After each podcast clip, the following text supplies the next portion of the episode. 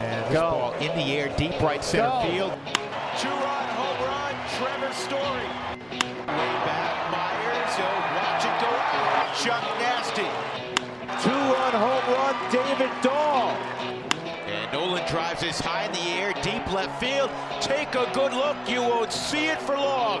I don't want to lose your love tonight.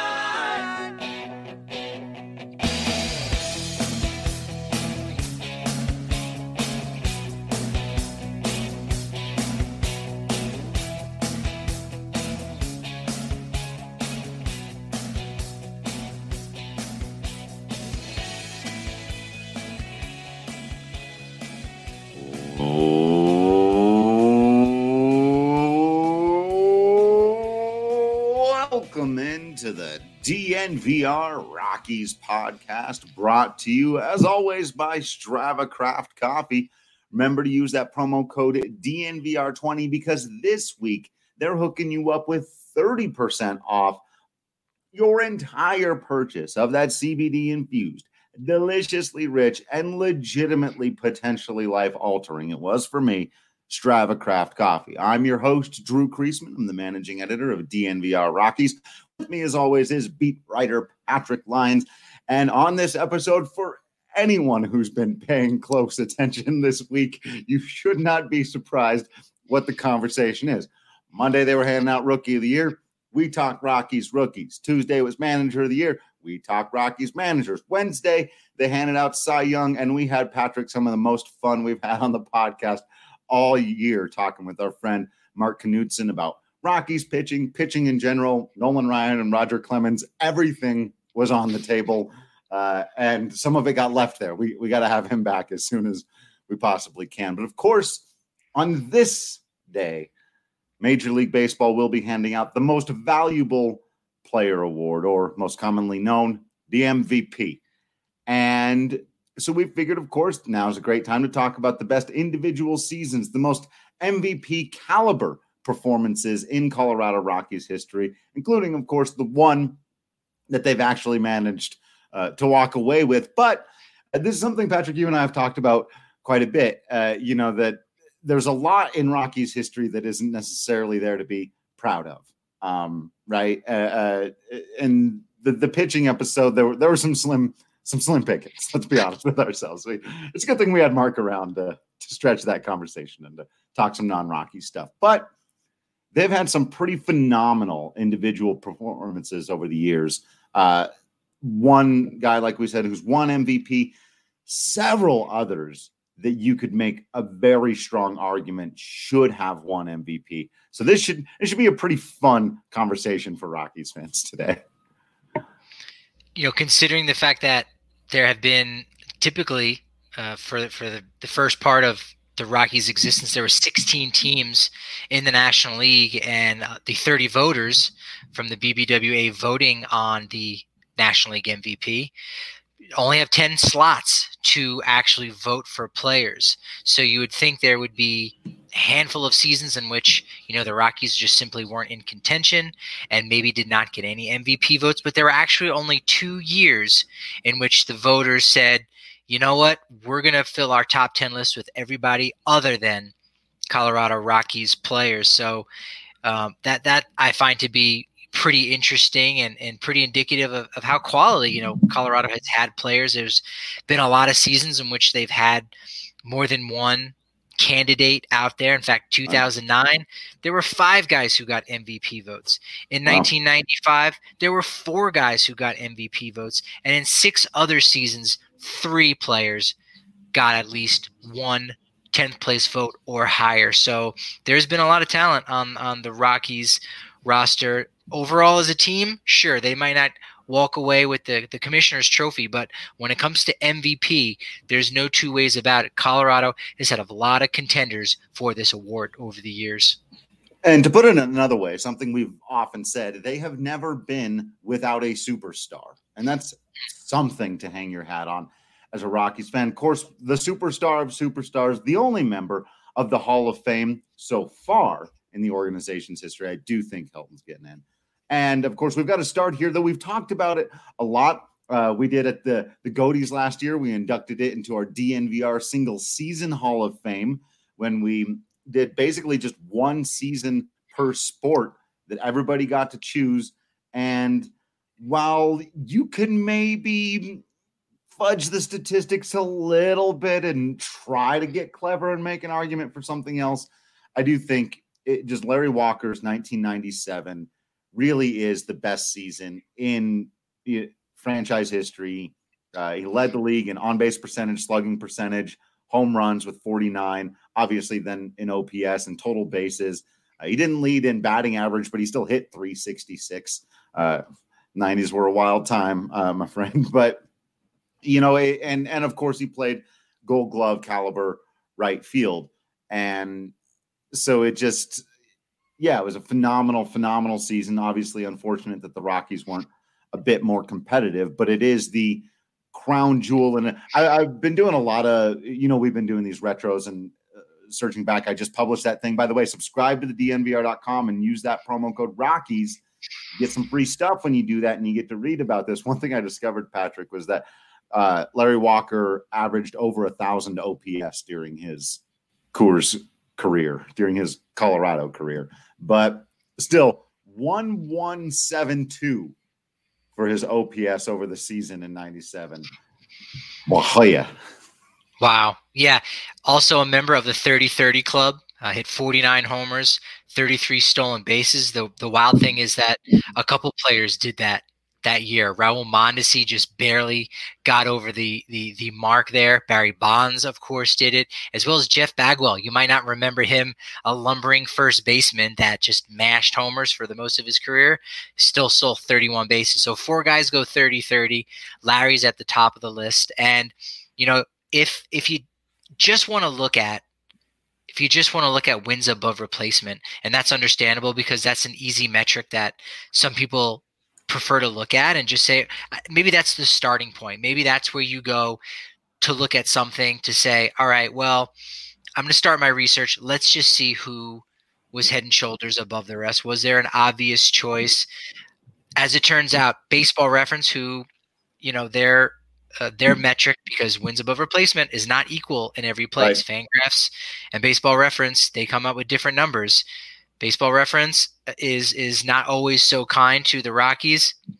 According to them, he was head and shoulders above the rest. Uh, was good for 9.8 wins above replacement.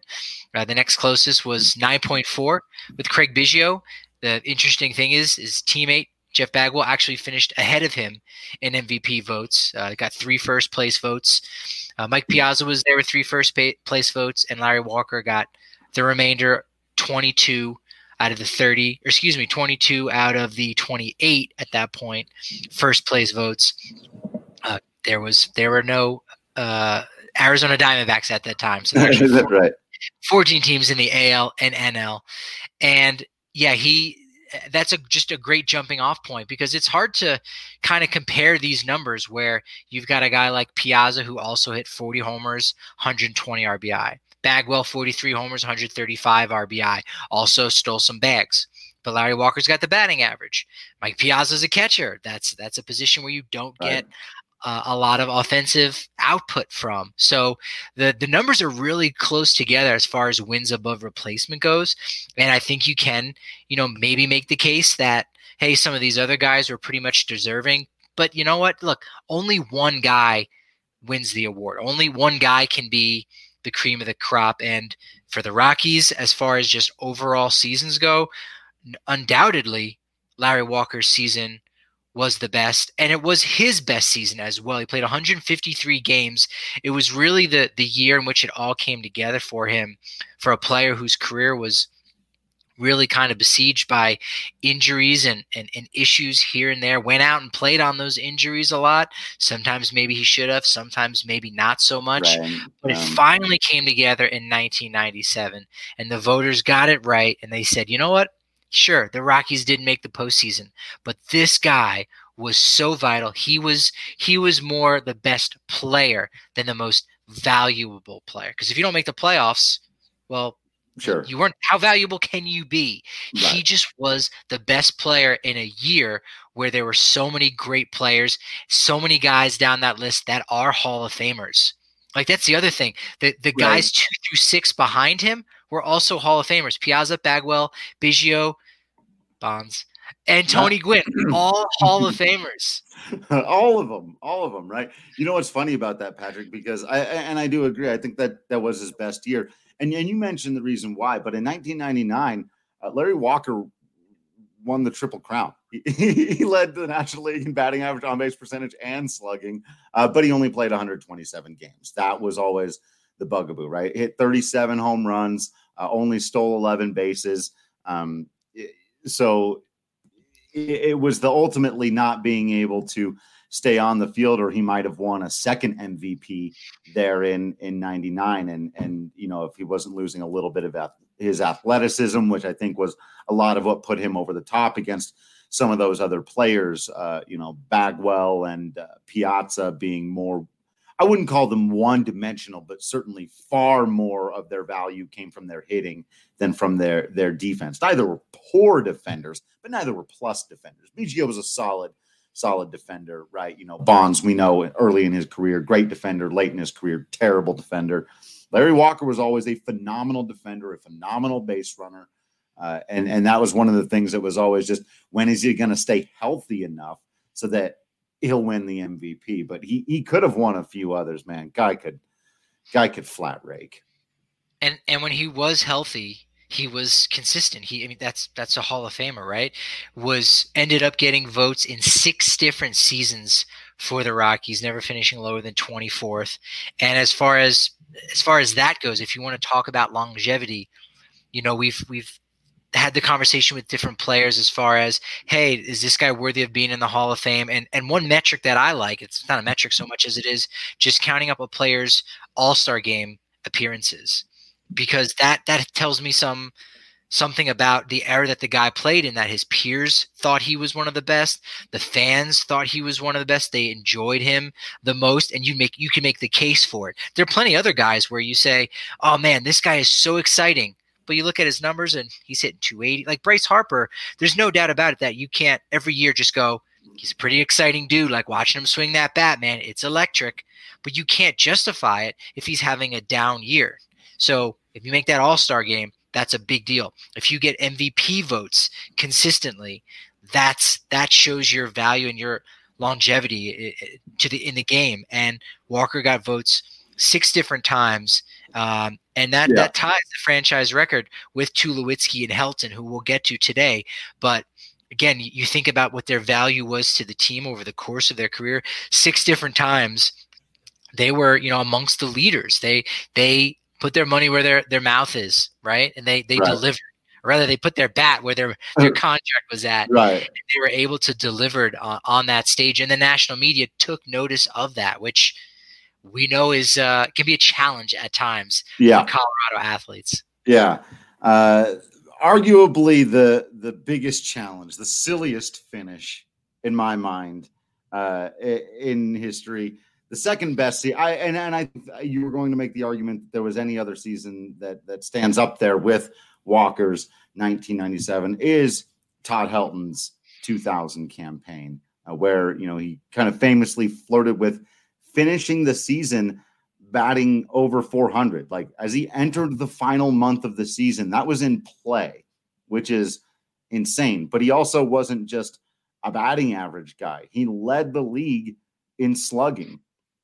He drove in 147 runs. He hit 42 home runs. He led the league in hits. It it was a, an absolutely remarkable season.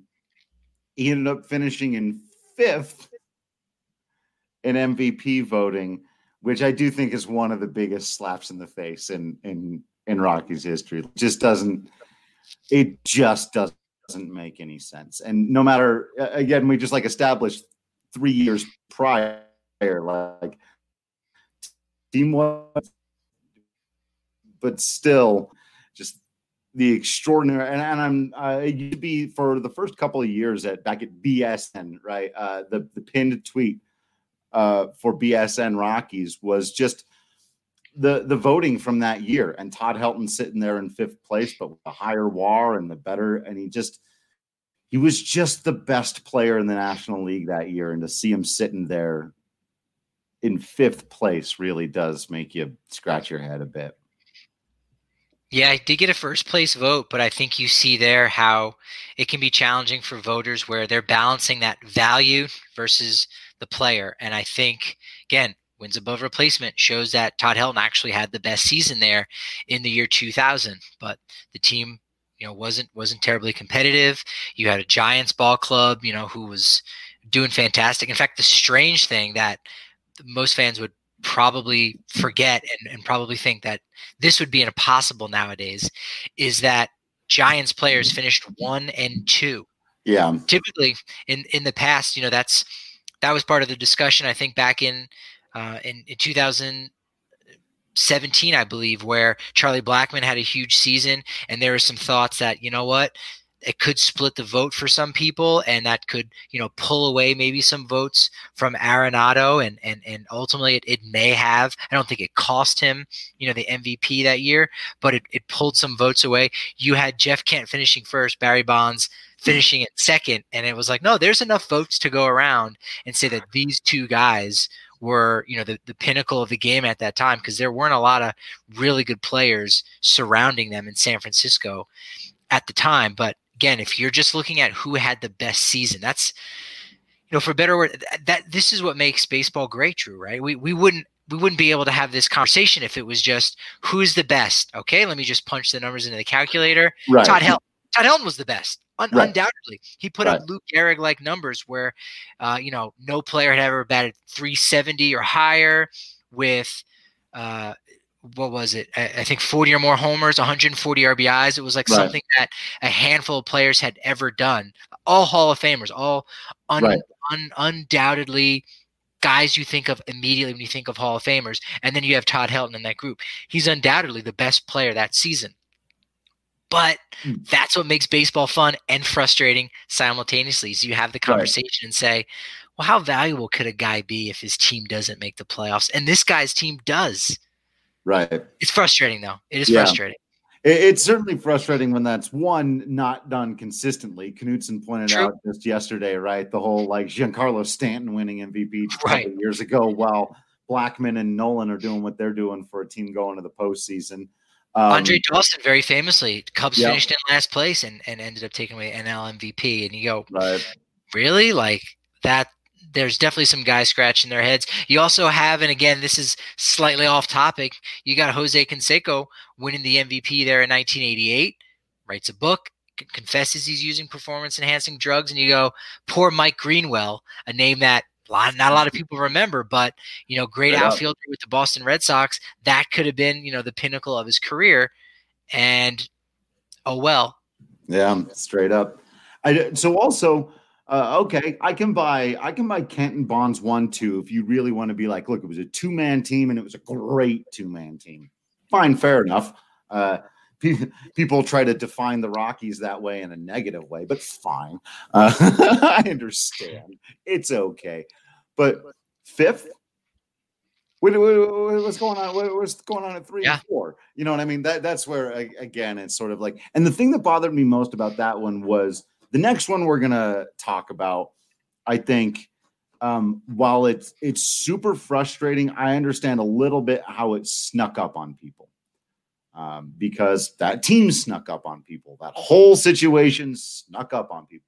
But Todd Helton had been chewing up headlines all year. The guy had been flirting with batting 400. People knew what was going on out here. There was no, you know, like, oh, well, I just didn't realize he was having that great a year. Everybody knew mm-hmm. what Todd Helton was doing. And if he bats over 400, yeah. which frankly is a silly distinction to make for a guy who ended up batting 372.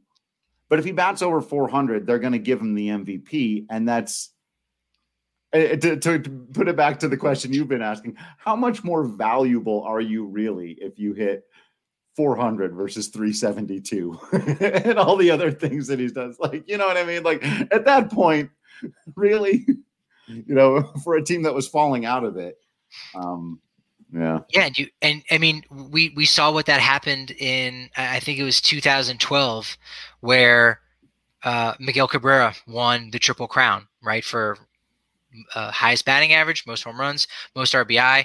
Yet Mike Trout was clearly the better player. It just so happened that in those categories that you know we kind of deem as these you know historic numbers, right? And and and something that just hadn't happened since the late 70s with uh, or early 70s with Carl Yastrzemski. Actually, it might have been 67. What am I saying?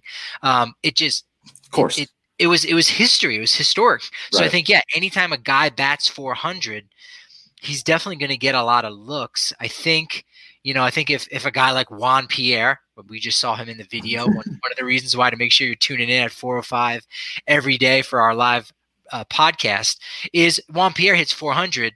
I think he gets MVP votes, but he's not changing anybody's mind. Say he right. was so valuable because, right. you know, what did he still had probably maybe 70 RBI out of the first or right. second spot in the order. Sure, he scores 100 runs, you know, steals maybe 40 bases. But you go, this isn't an MVP season. It's an all time great season, considering the fact he batted 400, but it's not an MVP. Whereas with Todd Helton here, he gets he hits 400. He's got those 40 RBI, hundred, uh, excuse me, 40 oh, home man. runs, 140 RBI, stellar defense at first base. Again, right. We we oh, a lot of lumbering first basemen at that time during that era that did a decent job at first base, and you knew, hey, you boot a ball or you're unable to dig one out of the dirt, you're gonna hit a home a three run home run later that game anyway, so it's not a big deal.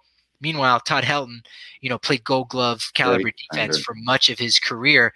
That's got to give him a boost as well along the way. Yeah, and you know, I've I've always thought, and we've talked about it a bit more when we get into his Hall of Fame case, that that's the most underrated element of his career. It's yep. not uh, well understood how good he was defensively, and it's not captured uh, in his WAR, and even in this one season where he did manage to lead the National League in WAR, it probably should have been even higher if it was going to accurately capture what he brought defensively to those teams, and so it's just uh, yeah, you talk about you know not having that sort of jewel in in your crown, feather in your cap. I almost mixed those two things. You know, it would help his Hall of Fame case if he could say he was the MVP, and quite frankly, he he should have been. And and you know, especially you know what do we know about bonds and when did all that start and those kinds of things and and, and those questions there and those guys serving as lineup protection for each other when Todd Helton had after him, one of the worst offenses in Rockies history. That's another thing lost about this season that I discovered going back through all these other numbers.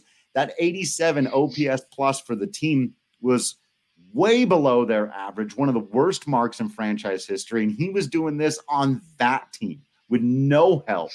Uh, so it's, it's just that much more impressive. Like pitchers could just choose to completely work around him if they wanted to. And he got all them walks too. He took the walk when he when it was there, and he took the bomb when it was there. Uh, he, he, took it all, man.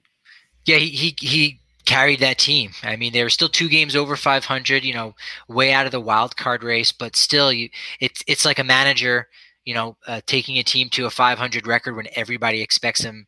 Know, not to be. You know, Don right. Mattingly did did a little bit more than that this year, but you see him as the manager of the year at with the Marlins club that they were 30 and 30. So you go, well, how, how why is that impressive? And well, it's the context.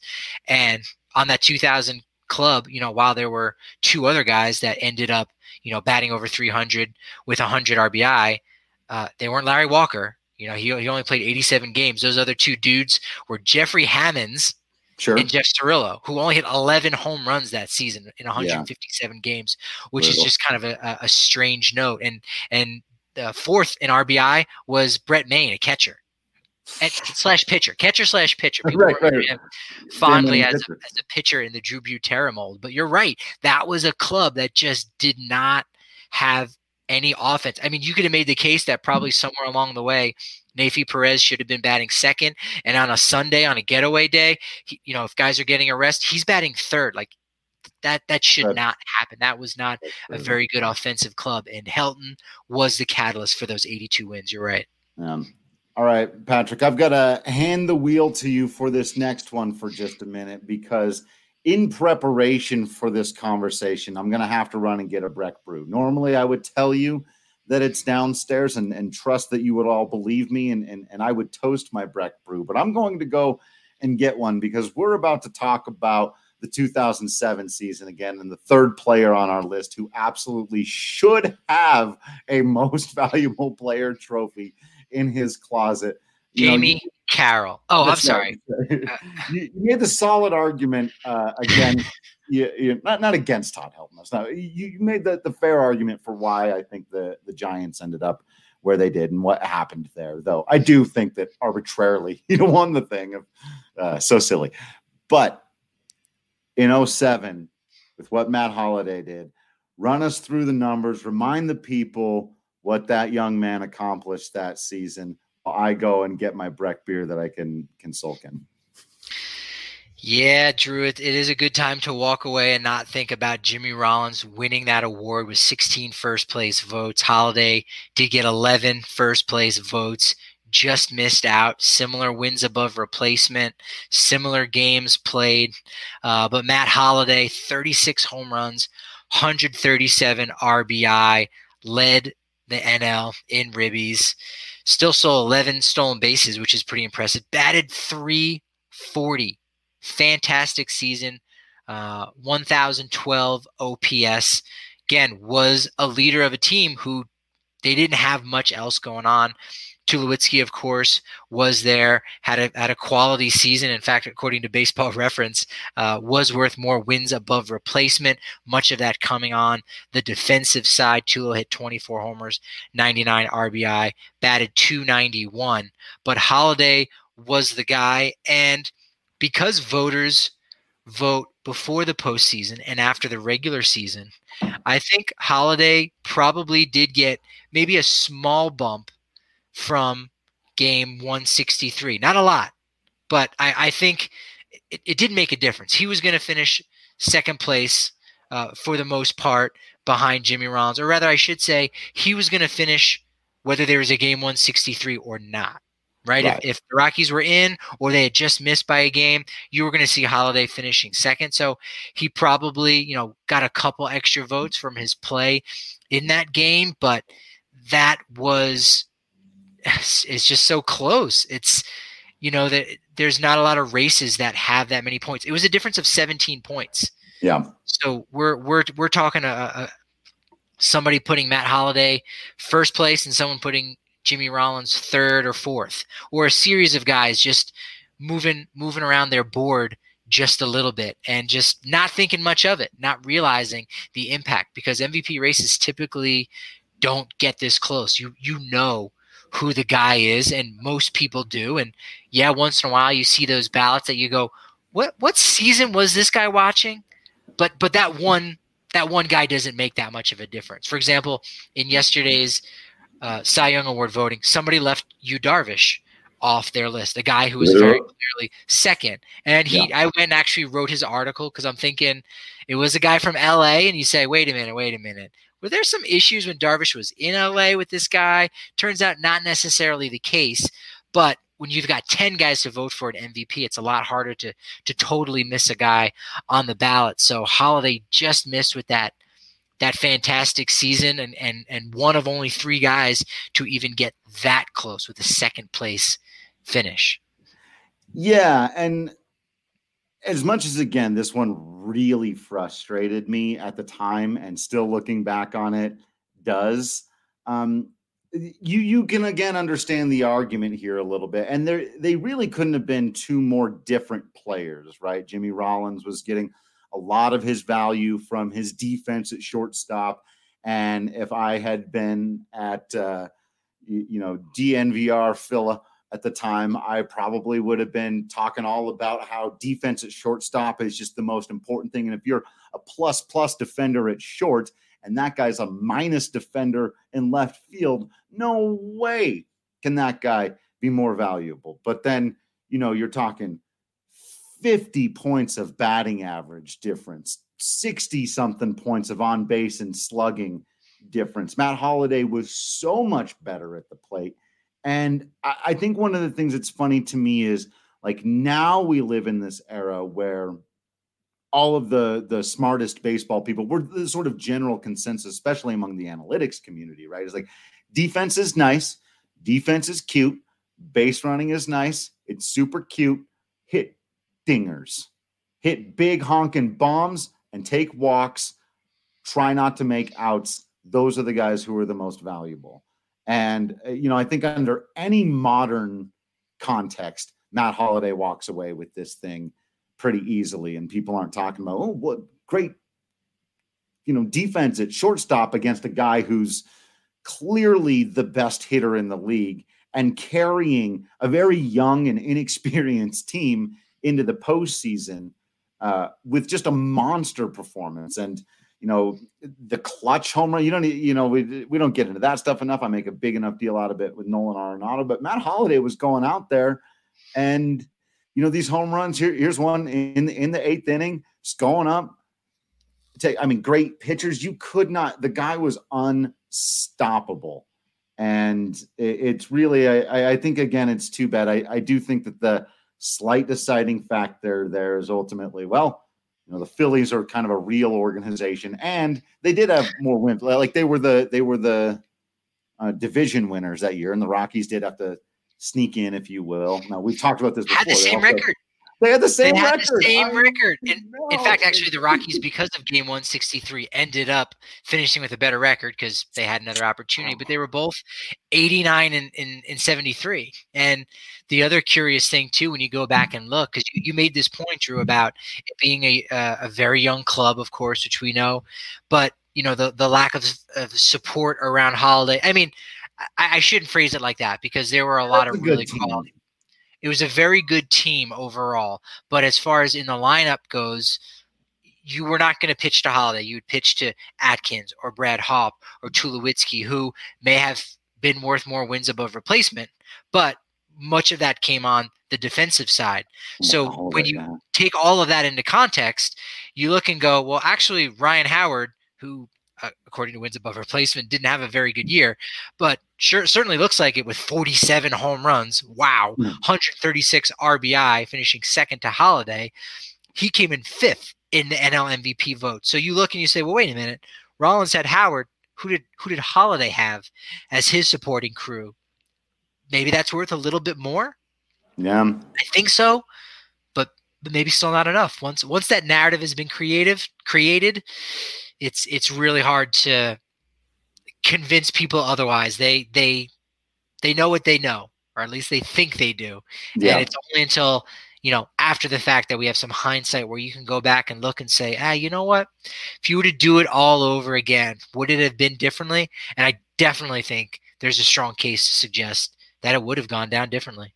Yeah, I, I think the modern electorate would give that to Holliday, but again, just another one of those things that uh, uh just ah, makes you tear your hair out as a Rockies fan because in and I, I think I've said this before. In fact, I, I did that article during the show. No, it was last year. I don't know. It's all blended together.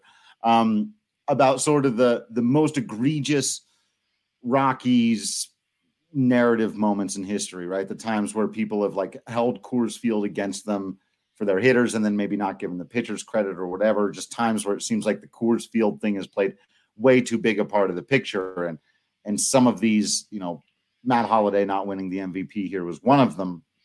And I think maybe even in that entry, I wrote something like each one of these individual cases, you can kind of go, you can talk yourself into it being like, yeah, okay, okay, Bonds and Kent, maybe they deserved it in 2000. You, you can make the case there. Here, maybe Rollins deserved it in 07. Okay, okay, you make the some of the next ones here we're going to talk about 17 and 18. Uh, okay, okay, maybe you can make the case there. But uh, 96. but all of them together starts to paint a pretty clear picture, a pretty clear narrative that it's easy to just instinctually, I think, for voters go, ah, but the Rockies. I it, I I I know that happens, and it's so frustrating. Yeah, you definitely can see that, and you know, the the other guy to finish second place that that we haven't mentioned is, is of course Dante Bichette in 90, 95.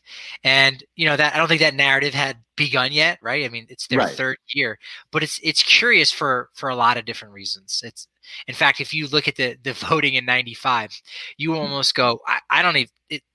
Your mind will blow up. Your mind will blow up for numerous reasons. So Barry Larkin wins the MVP, and you go, "Hey, he's a Hall of Famer, right?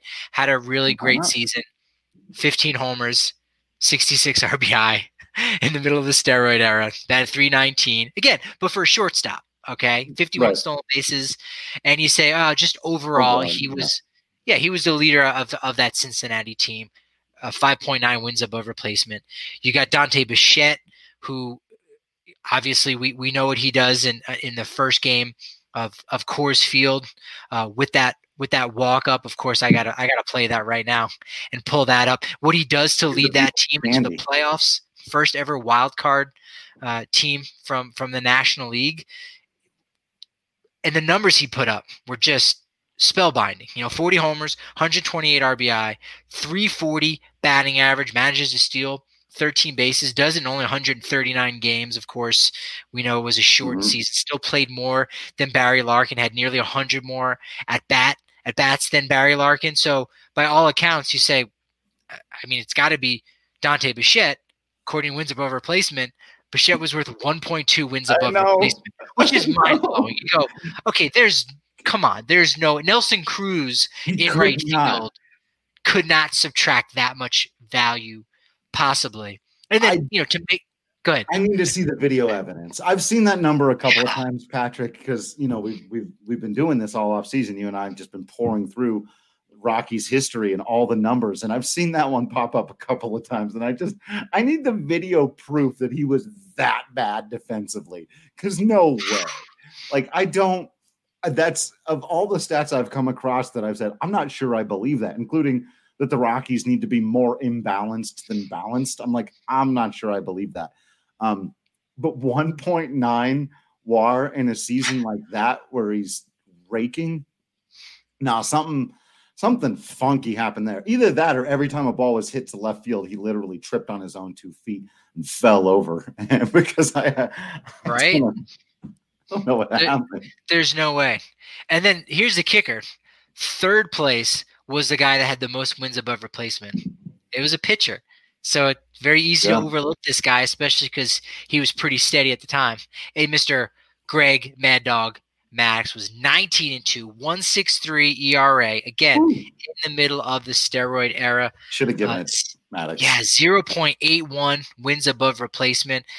He only gave up eight home runs and, and over 200 innings pitched, struck out 181. We talked about that with Knudson yesterday about how people don't remember how much of a strikeout artist Maddux was because of that finesse. So you got those three guys, and you say, "Oh man, it, it, redo that that vote, and it could be totally flip flop." Also, redo that vote uh, at some point in in the future when we've got better metrics for for defense, and you go, "Wow, no, Dante Bichette was was totally uh, uh, mislabeled and, and, undervalued, and he, he, he was nine wins above replacement according to this metric because right. you know it just downplays offense. So it, it I wonder what DRC.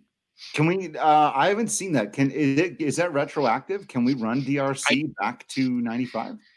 I don't think so because um, I, am not sure if the program is is Eagle Eye or if it's uh, I, I forget all the different uh, yeah. programs that, that, that, they use in the stadium, basically to, to, to figure out where a player is positioned and how yeah. far you know he had to go for the ball and and the route that they took. Like you know they they've got those they've got these cameras in, in ballparks. Right. That, no, that's, that's what I, th- I thought it was based. Like, there's no way to do that. Yeah, there's a, a few other statistics I'd be very curious, but I just don't, don't think there's a way to go back and do it. So yeah, I, I do think the one thing that that's got where it's in it has some in common because like you said i don't think there'd been a narrative like cemented yet that like it, it was distrust and i think that's a, what it always is honestly whether it's larry walker's career numbers what todd helton did in 2000 bichette there uh, burks the next year in 96 had an absolutely monster season and i think what happens is voters just look at it and go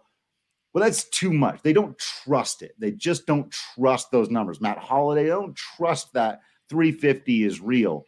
Uh, and so I, I, think that, you know, a lot of times, so there for Dante Bichette, there he was the first one where people went, hmm, I don't know. That smells funny. And they may have been right about that, as we talked about. It may have been a little bit of the Coors factor, but he was also just very good at hitting baseballs. Yeah, and and I think one of the things from that era too is that the Rockies had you know so many players that were you know a bit electric and and they were they were in the midst of that that home run craze yeah. and you know I don't know that it, it, it took votes away from other guys but it, it might have you know made it less valuable if, sure. if other guys on your team are, are posting big numbers in, in fact what's interesting is so again does this make the case that that voters were were kind of shying away from Colorado, or does this make the case that there was a bit of atrophy going on where all these guys are, you know, uh, almost downplaying what their teammates are doing because they're all doing it? What's What's interesting is that from '95 to '98, for four straight seasons, at least three Rockies players garnered votes in the MVP right for the National League. It's right. by far the most, the, the longest stretch that they had something like that in. For four straight years, you could find at least three guys on the ballot. So uh, that's that's pretty impressive and, and goes to show you again how much thump they had in that lineup and how fun it was. That that that probably was the best time, you know, to be a Rockies fan. Singularly, 2007, the best yeah. time but yeah. if you're talking about an era, I think that's that could be could have been the most fun. It was it was innocent, right? There's no right. yeah, but the ball carries so far. I think we I think people knew about it, but we didn't know to what we didn't talk about it that much yet. Yeah. And and it was okay. You accepted yeah. it. There wasn't this 28 season run of not winning the NL West. It was, hey, we're the new kids on the block. We're having fun. Every game's selling out. We got yeah. this beautiful baseball cathedral, and and you know, for guys like you and me, like we were we were young, we were little kids back then. Yeah. So to us, that that is a more innocent time. Whereas, you know, right now you could probably make that case, but you know, we're we're grizzled old vets now, so you know, maybe at some point we'll say that you know this this late late 2010s and, and early 2000s could be a great time but you just you more fondly remember those times when you're a kid and, and when you talk about oh Piazza's coming to town this week, Barry Bonds is coming to town right. this week, and it doesn't have that same you know no verve if you will. But man, those Blake Street Bombers teams just yeah, they, I mean they they were incredible. Yeah, they they really were incredible, it, and and I think you're right. I think there's a chance to salvage this era, but it doesn't look. Yeah great right now. Um, certainly, they've got other worldly talents who are as good, if not better, than anything they had back then. But that innocence is long gone, and people aren't accepting two years of terrible, ba- well, really a year and a third of terrible baseball um, a- after two consecutive postseasons. It's no longer acceptable, and that's to be understood. So, uh, one thing though that we have discovered here, Patrick, is that regardless of the situation, a safe bet, if you will, is to think that there's going to be a Colorado Rocky who garners an MVP vote. Now, I don't know exactly how the DraftKings Sportsbook folks got this set up, but that would be a pretty solid bet to set out there for yourselves. There's going to be a member of the Colorado Rockies who finishes top 10 in MVP voting. I mean, not top five in the next couple of years, though. You know, Story and Arenado are always going to be in the picture as long as they're on the team. Throughout the years, the Rockies, other than this last year, have always had someone around that conversation. But if you're a little bit hesitant to get j- jumping right back in to betting on the baseball, what with an entire super strange offseason coming up here, you're in that pigskin mode, you're ready for the football, you know what's going on this Sunday. Well, that actually works out perfectly because promo right now, when you use that code DNVR, you get DraftKings ensuring all new users covered up to $100. That's right. You bet they cover risk free Sunday, all of the action. And there is plenty going on this Sunday for you to bet on. It's going to be a fun weekend of football. And if you think you know what you've got out there, now's the time to get involved. If you've been curious about the DraftKings Sportsbook app,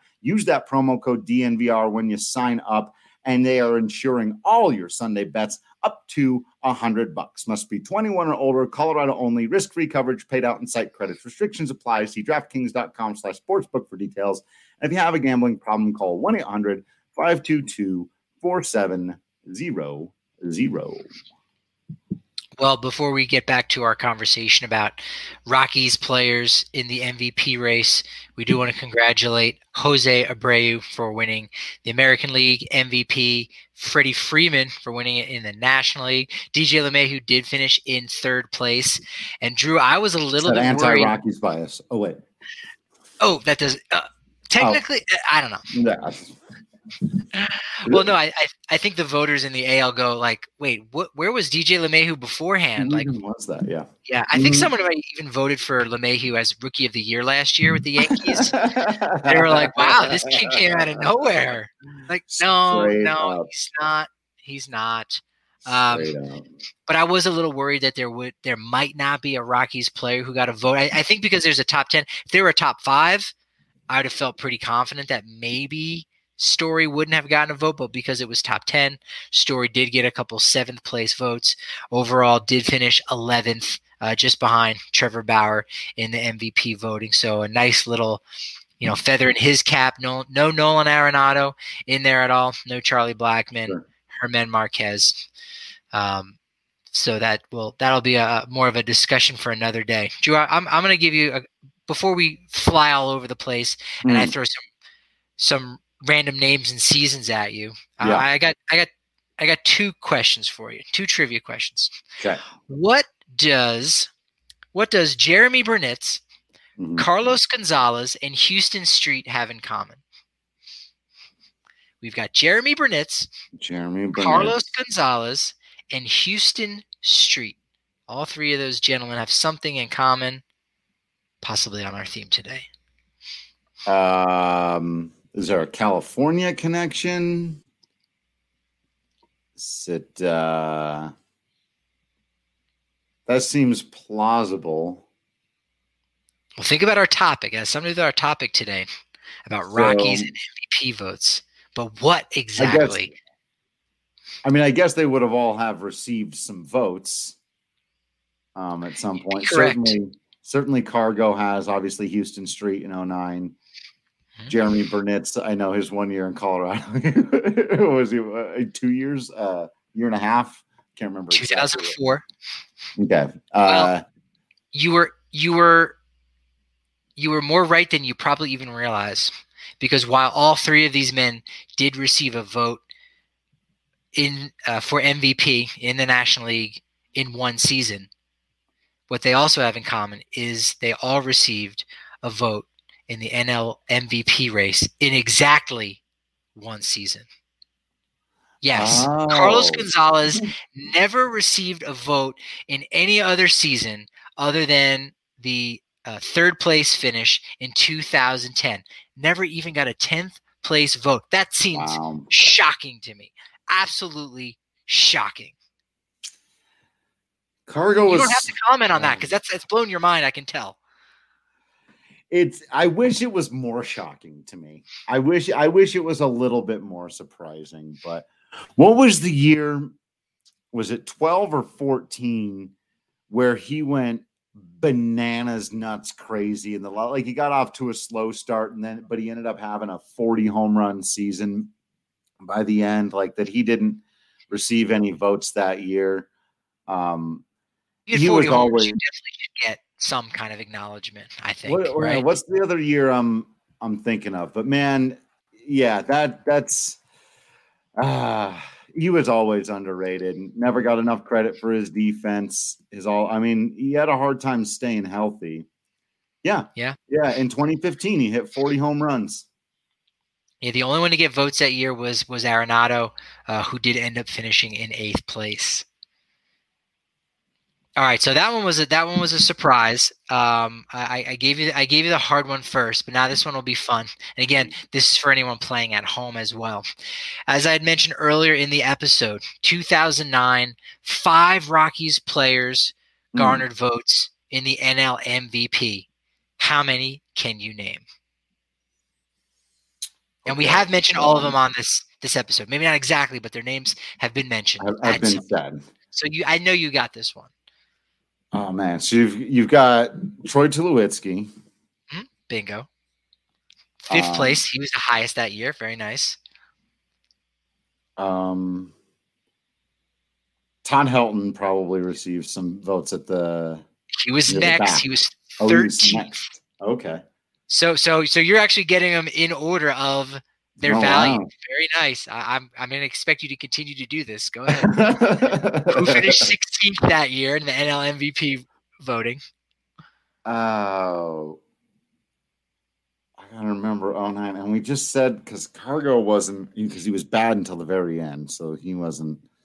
Mm-hmm. This is- I'm I'm gonna trip up here a little bit now because Atkins I'll- I'll- wasn't still good. Um, So Carlos Gonzalez, in his first year, hint hint, mm, finished third place in 2010 with the Right. Rockies. So we're looking for number 16 in 2009 voting with the Rockies. Would have had to have been. oh, follow my why- train of thought. Why- why All the listeners are. I'm so Someone just went off the road. Drew, oh, somebody Oh, oh, just went oh, off the oh. road. oh. Someone just went off the road, and you need to be held accountable for that. Don't say, "Oh well, Pat- Patrick didn't ask the question." No, somebody's going to be sending you a very angry email right now. Go ahead. Was it? Somebody, was, was- was it Matt Holliday? There we go. Okay. All right. Forgot for a second. I was like, wait, who was he? I, f- I forgot that he was still on the team. and we've got Uh, 25th and 28th. The guy who was 25th, Uh, we talked about him yesterday, and the guy who was He's a pitcher. 28th, and the guy who was 28th actually got votes in 07 and 09. So twice has gotten votes. Kind of overlooked, but was very, very popular from that era. well, so Houston Street. Houston Street was 25th. All right, you need your one more. Um, And you already said, ah, I don't think it was Garrett Atkins at that point. You would be correct. So I think that might leave one more guy out there, Drew. I think you got this one. the Hopper? The Hopper. That's The right. Hopper. You got all five. Let's You got the go. quintuplet. You got all five. There we go. I mean, after after we came out of the ditch there, after the after we were in the holiday I ditch, can't, I can't believe I blanked on this. Well, You got uh, so so what throws me off, right, is obviously the, the trade, right? Sure. The, the, the Yeah. timing of the trade is is what happened there. So I'm giving myself the tiniest bit of pass for forgetting that Matt Holliday was still on the Colorado Rockies for much of 2009. right because we got to be so that's the thing is is as as authors of, of articles and stuff you you got to get the specifics right. It's like okay well he was traded in 09 but it was after the season so he played the season with the team but then at, uh, so if it was in 2010 and- yeah. the 2009 season was over so you've got this you know amalgamation of like okay well where where does that line start? Where does it end? Was he still with the team? Was he not? But Holliday was there so you, you did end up getting all five on that yeah jeremy burnitz right? Gotta love some Jeremy uh, Burnitz. that's a strange one. Um, we, we mentioned six times walker helton and holliday arenado had an opportunity this year to join that list but did not get a single vote not even a 10th place vote so he's going to have to wait uh, until next year if he's still in purple to tie that mark. Other players that got mvp votes in five different seasons andres galarraga all five seasons. Highest highest was six six lowest lowest finish was 10 10 so dude, dude was always right there. Yeah. there. And after um. Knudson was talking about uh, uh, Galarraga's defense yesterday, because I've been looking through his numbers for the, the Blake Street Bombers article we did. Again, everybody subscribe to the DNVR.com. Use that code Rockies so that you can read all that stuff. Plus, you get free shirt, mask, sticker pack, all those good things. Um, man, Galarraga, as I was looking at the numbers, like this guy is a borderline Hall of Famer, and I don't think he's thought about that way or talked about that. Way. And if his defense was really because The numbers give him no credit. You were talking earlier about, you know, what what might we do with Dante Bichette if we get a, mm-hmm. a better understanding? Certain metrics are invented and we can go back and get a deeper. I, I feel like Galarraga might be a guy who, if you were able to go back and figure out, he was a huge plus on defense because Fangraphs has him as a big minus on defense. And you heard Knudson talking about him as, and everybody talked about him as a great defender at the time. If there was some way to measure that, it might honestly push Galarraga over the top into he's a borderline hall like he's right there. He, he would have as good a, of war numbers as a lot of Hall of Famers if he was getting plus credit for his defense because the bat from age 30 to 42 was eh, incredible. It was just incredible. It was, yeah. According to JAWS, I mean, he's considered the 75th best first baseman of all time. And on one hand, you go, all right, I, I, I, can see that. There's been a lot of great first basemen. But when you actually look at the list of names that are ahead of him, you go, there's no way Kevin Youkilis had a better career than. Andres Galarraga. He, he's 59th. And there's other names on this list that you go, all right, maybe he's in a Kent Hrbek type class who's 53. Um, you know, Freddie Freeman's ahead of him at, at 47, but you go, all right, well, I mean, hey, maybe Freddie Freeman is, is a similar comp. Yeah. Um, but Freeman's much higher up on that list than uh, than than Andres Galarraga. Maybe even Adrian Gonzalez. You say, hey, Adrian Gonzalez. Okay, I, I could maybe That's see good comp. Adrian Gonzalez is 38th mm-hmm. on that list for first baseman. So again, ah, you you you got to say that that's that's something to be revisited and say, was Andre Galarraga a Hall of Famer? And and did he deserve a, another look? And and it could be. You know, that's the nice thing with the veterans committees that we have. Yeah. Uh, you know, Ted Simmons was a guy who, uh, you know, should have been put in this summer. He'll go in next summer in, in 2021 with with Jeter and Galarraga and Marvin Miller. And Simmons was a guy who did not get a lot of votes um, when it came f- for the writers from BBWA. The writers just said no. And when these committees get together, they're made up of executives. They're made up uh, some some writers, some of the, the old time writers. Tracy Ringolsby was on one of those boards once. Um, players from that time and that era, and they they're not going to go back and look and say, well, if the if the writers didn't think he should have you know garnered a lot of attention then we're not no these these guys are, are making their own pick that's the whole purpose right. is to say hey did the writers miss something did the writers oversee something um, and and that was the case with Ted Simmons. Someday that could happen to Galarraga. I would I would actually expect, you know, I I don't know he'll ever get it, but I would like to hope and think that he would at least get on one of those veterans ballots where there would be that discussion and people right. would have a much more in-depth conversation about the player he was and the era that he played in and how there were so many really great first basemen but you know he kind of stood out a little bit or you know maybe maybe there was just more players at a certain position that went into the Hall of Fame at that time if it just happened to be that the 90s were the era of the first baseman then so be it there, yeah. there's no there should be no cap on that Right. Totally. All right. Let's rapid fire a few more of these before we sign off for the folks. All right. It's a lot of Bichette, Castilla, Walker, Helton, Helton, Galarraga, Burks. It's a lot of that, right? Yeah. But yeah. then we got in 2003, Preston Wilson came over that Juan Pierre deal. Yeah. yeah Finished that, 16th. Yeah, Not bad. 16th finish. Uh, the next season, Jeromy Burnitz, uh, the Burnitz era in 2004, came in tied, tied with Vinny Castilla uh, for for 23rd place. Nobody in 2005, but Garrett Atkins did get some votes. Actually, finished 15th in 2006. Yeah, boy. I love Garrett Atkins. He, I, I, I'm a Garrett Atkins fan. He is my boy. He yeah. is definitely my boy. My boy. Uh, who else we got here? Uh, Ubaldo Jimenez, Again, mm-hmm. the only other pitcher to garner a vote, and only the uh, second player to ever get votes in more than one category. So he was third in Cy Young in 2010, and it was 23rd in the MVP. The only other player to get votes in different categories was Tulowitzki, a second place vote in 2007, and 18th in MVP in 2007. Michael Cuddyer in 2013 Justin mm-hmm. Morneau in 2014. Right. Uh, they they were one and done players. Mm-hmm. Charlie Blackmon in 16 and 17. Those were his two big years. LeMahieu in 2016. Yeah.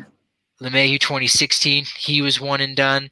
And uh, now we've got Trevor Story in 18, 19, and 20. So now he's got a three year stretch.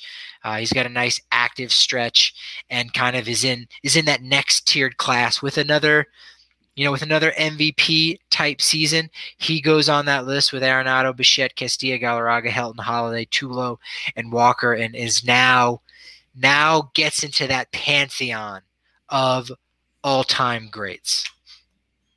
And here's the question for everybody out there: Who's the next player mm. to receive an MVP vote for the that. Colorado Rockies?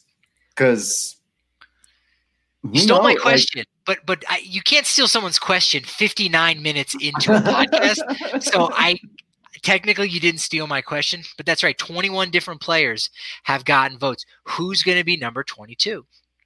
Is it Ryan McMahon? Kind of after the year, he just had, I just that's what I would have said before the year started. You know, a healthy David Dahl. Raimel Tapia thinks it's going to be him, and not just getting some votes. I don't know if y'all heard. Okay.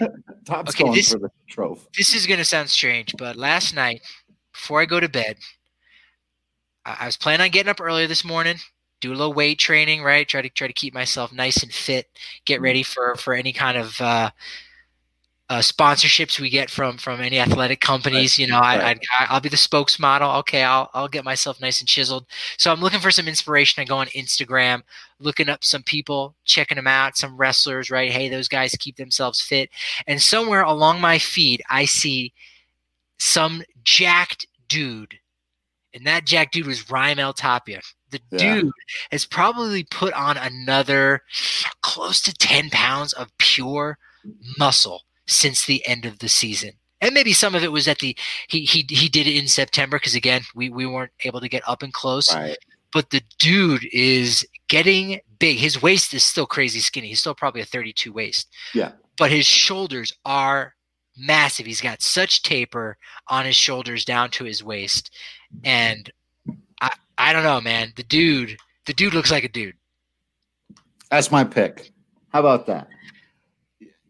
Top's going to get some MVP votes at some point in his career. He will log some MVP votes, and people might have, you know what? Call me crazy. Don't care. It's going to happen. Uh, Not JT Realmuto. You don't think yeah. JT Realmuto will be the twenty second? uh, you know who I actually do think will be twenty second though? Kyle Freeland. Now you're going to have those odds will pay out well because as we've established, only two right. pitchers have ever done it. Right. But I do like that pick. I do like that pick. Yeah. That's very uh, interesting. Send us yours. Remember, you can join us Monday through Friday at 4:05 p.m. Mountain Time. In case you were wondering, we do things Mountain Time here.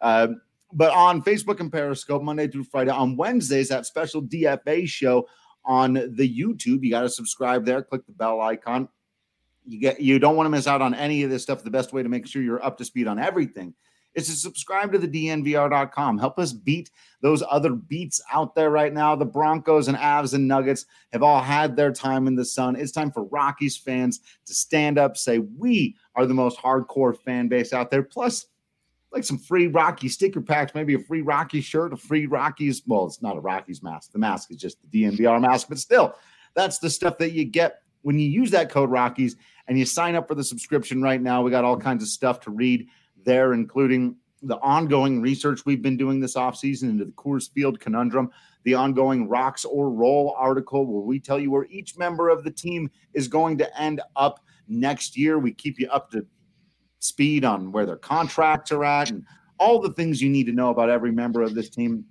plus all the other fun articles that we just decide to write in the meantime. It's going to be a great offseason for here at the DNVR, even if it's not necessarily a great offseason for baseball or the Rockies, though I think the Rockies are going to surprise a lot of people out there. And while on paper they may not have one of those off seasons that makes you go, "Oh my God, look at all the talent they brought in," I think they're set uh, in a pretty good spot. And I even like these early little moves. We'll we'll start talking about all that next week. These these relievers that they're bringing in who've, who've got some interesting resumes. But before we can do all that next week, tomorrow, you know, it's free trade Friday. And that means bring us your trades, folks. You got to let us know who you want the Rockies bringing in or sending out. You can email us, Drew or Patrick at the DNVR.com. You can come and join us again live on the Periscope or Facebook. Get trades done at baseballtradevalues.com. Hit us up on social media at Patrick D. Lyons, at Drew Creasman. And of course, if you're subscribed, that's just another way you can get information to us, either through the Discord or by leaving comments on any of the articles or the podcast. Once you're a member of the DNVR.com, you basically have an all access pass to be chatting with us all the time, whether it's about the Colorado Rockies or your favorite new album or a TV show or movie that you just watched that you want to tell somebody about. We're going to be right there on the other end of that all the time. That's what being a part of the DNVR community is all about. So, again, we can thank you only so much. It'll never be enough, but we'll continue to do it every day for listening to the podcast, for subscribing to the DNVR.com, for continuing to be absolutely awesome. We promise you we will continue to be absolutely Patrick Lyons and Drew Creasman. And until next time, we will see you at the ballpark.